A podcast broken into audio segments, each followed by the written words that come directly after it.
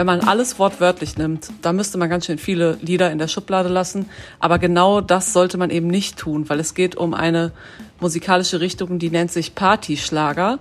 Und äh, wie Ike Hüftgold es selber formuliert, wir machen Schwachsinn, wir machen musikalische Satire.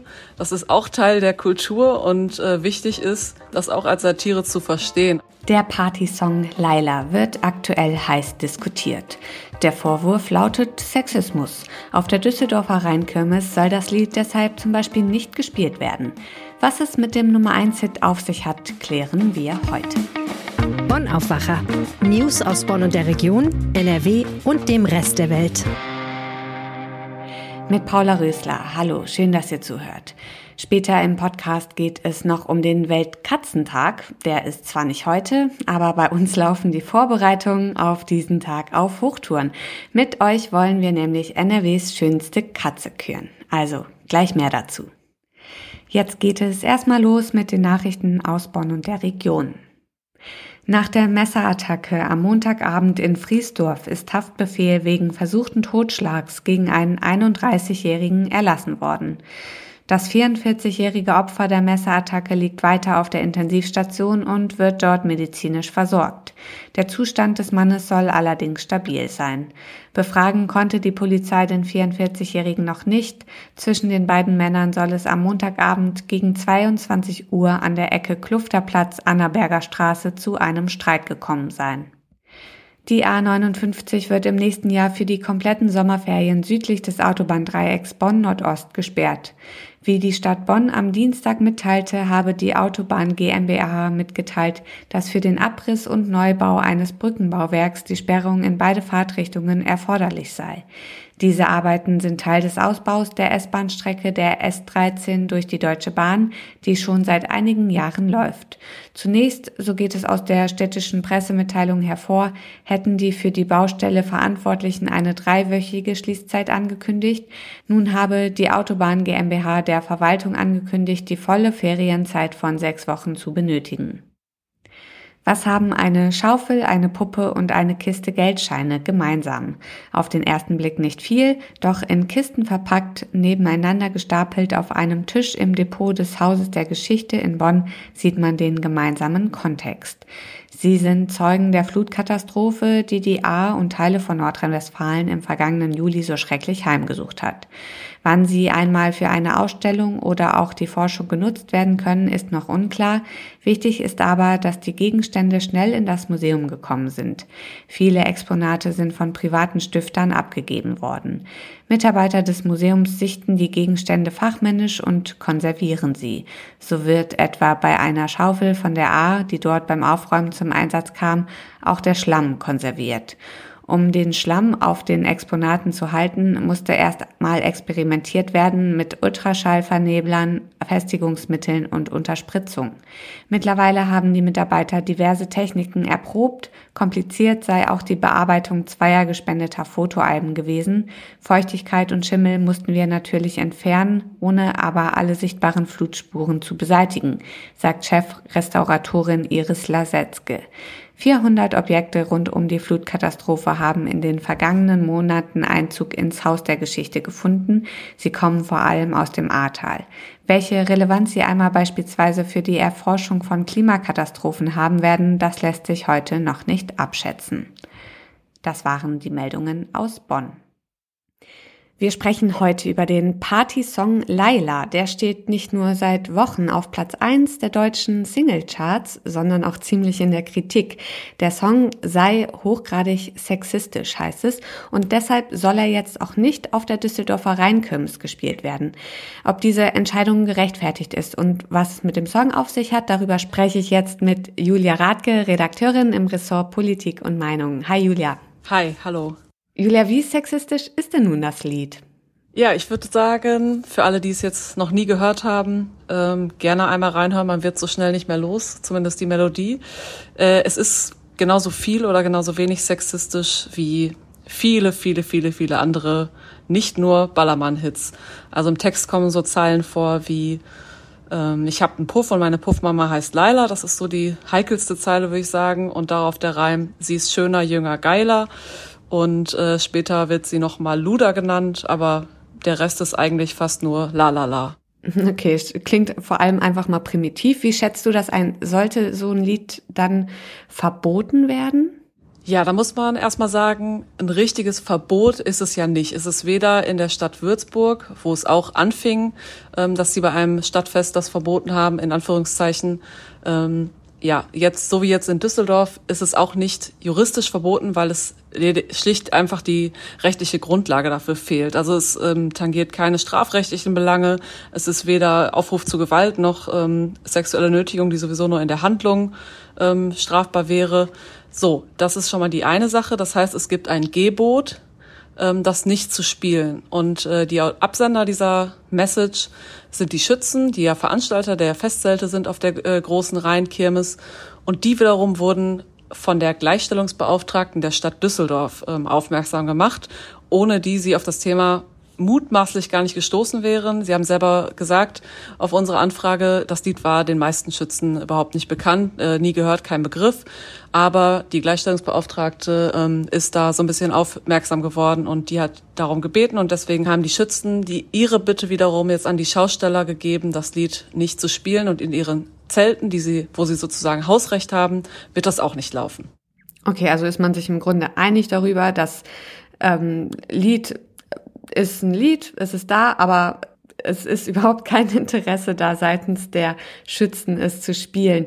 Und du hast es ja auch schon äh, angesprochen, ähm, wenn es um die äh, Sexismusdebatte geht, müsste man ja streng genommen noch so den ein oder anderen Partyschlager auch auf den Index setzen. Ja, absolut. Also es gibt Titel, ich nenne jetzt mal Dicke Titten Kartoffelsalat ist ein Hit von Icke Hüftgold, der übrigens der Produzent dieses Liedes ist, Laila und der sich natürlich über die Promo super freut, ähm, die jetzt gerade dafür gemacht wird, un, ungeplant.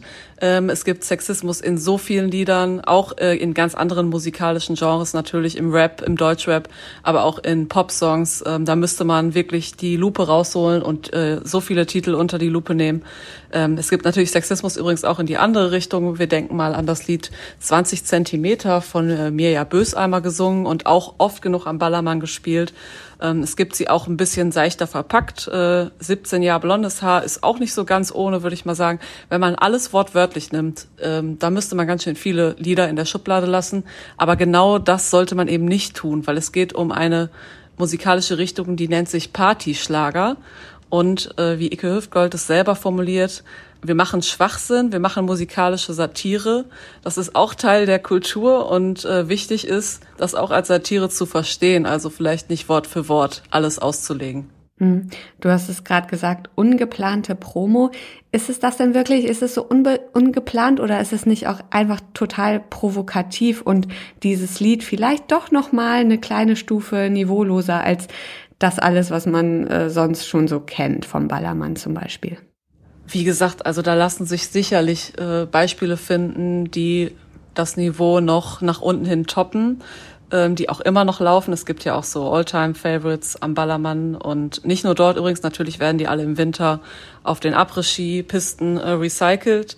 Ähm, Genau, also ich würde da jetzt keinen Maßstab anlegen wollen. Das ist Geschmackssache, das muss man nicht gut finden, aber ein Verbot, und da würde ich es halten, wie der Bundesjustizminister Buschmann, ist eins zu viel. Mhm.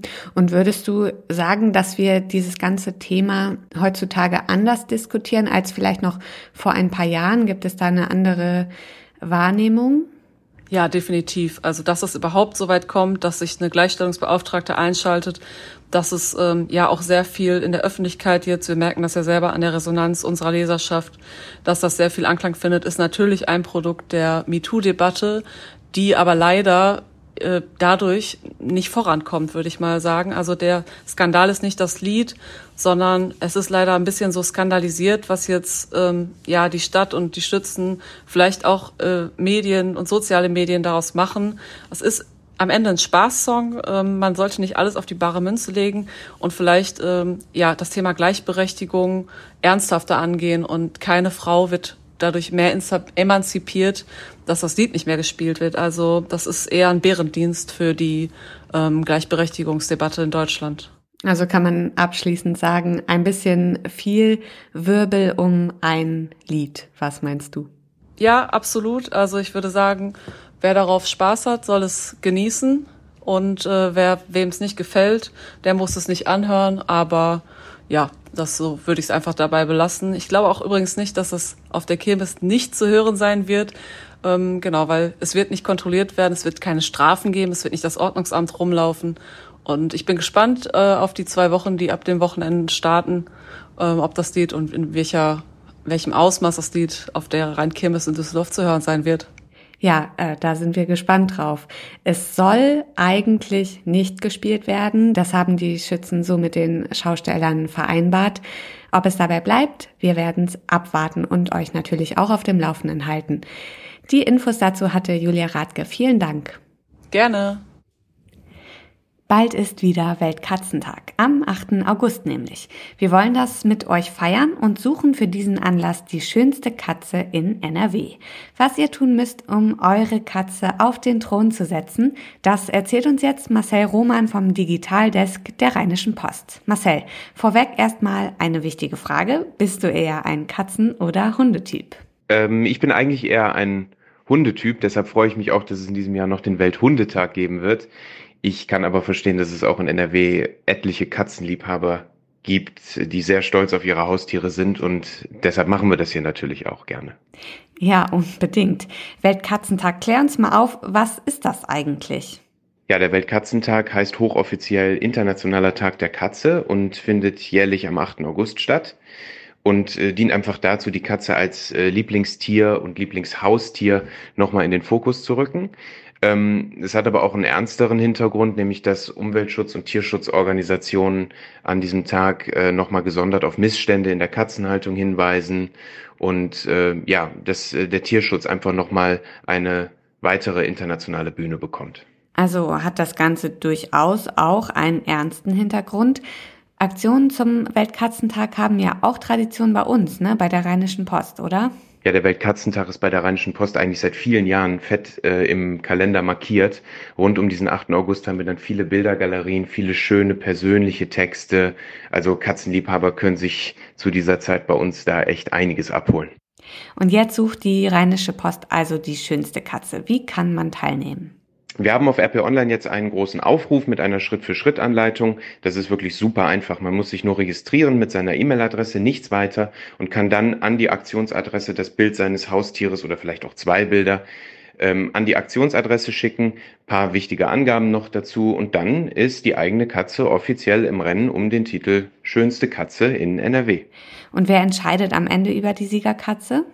Das ist ja eigentlich das Tolle an diesem Projekt und deshalb machen wir es auch regelmäßig so gerne. Wir bestimmen da gar nicht selbst, sondern unsere Leser und Katzenliebhaber tun das. Die Katzenliebhaber unter sich entscheiden, welche Katze ist die schönste in NRW. Wir bauen die Bildergalerien, wir stellen das Online-Voting zur Verfügung, aber die Stimmen am Ende gibt der Leser ab. Wieso ist Cat-Content im Internet eigentlich so ein Dauerbrenner? Die Frage stellen wir uns eigentlich auch regelmäßig. Ich glaube einfach, dass es äh, heutzutage in der Berichterstattung so viele ernste und düstere Themen und Momente gibt. Und die Katze bringt einfach alles mit, äh, was für viele Tierliebhaber dann einfach auch der notwendige Kontrast ist. Ja, es ist lustig, es ist manchmal skurril, es ist ästhetisch, es ist schön, es ist liebevoll. Und ich glaube, diesen Kontrast schätzen unsere Leser sehr. Und deshalb glaube ich auch, dass Cat-Content immer ein Thema sein wird. Am 8. August ist wieder Weltkatzentag und deshalb suchen wir die schönste Katze in NRW. Die Infos dazu hatte Marcel Roman und alle Infos und die Teilnahmebedingungen findet ihr auch nochmal in den Show Notes. Und auf diese Meldung möchten wir euch heute auch noch hinweisen. Zum Jahrestag der Flutkatastrophe am 14. Juli 2021 findet heute in Euskirchen eine zentrale Gedenkfeier mit Bundespräsident Frank-Walter Steinmeier statt. Zu dem ökumenischen Gottesdienst sind auch Hinterbliebene der Opfer und Vertreter von Hilfsorganisationen eingeladen. Bundespräsident Frank-Walter Steinmeier besucht heute außerdem die Flutregionen im Ahrtal. Heute startet eine grenzüberschreitende Anti-Atom-Radtour durch Belgien, die Niederlande, NRW und Niedersachsen. Die von mehreren Anti-Atomkraft-Initiativen und Organisationen sowie dem Bundesverband Bürgerinitiativen Umweltschutz initiierte Tour beginnt in Belgien am Kraftwerk Tihange und führt auch vorbei am Atommülllager in Ahaus in NRW. Zum Schluss noch das Wetter, auch heute wieder Sonne satt bei bis zu 27 Grad. Das war der Aufwacher vom 14. Juli mit mir, Paula Rösler. Ich bedanke mich fürs Zuhören und wünsche euch einen schönen Donnerstag. Tschüss. Mehr Nachrichten aus Bonn und der Region gibt's jederzeit beim Generalanzeiger. Schaut vorbei auf ga.de.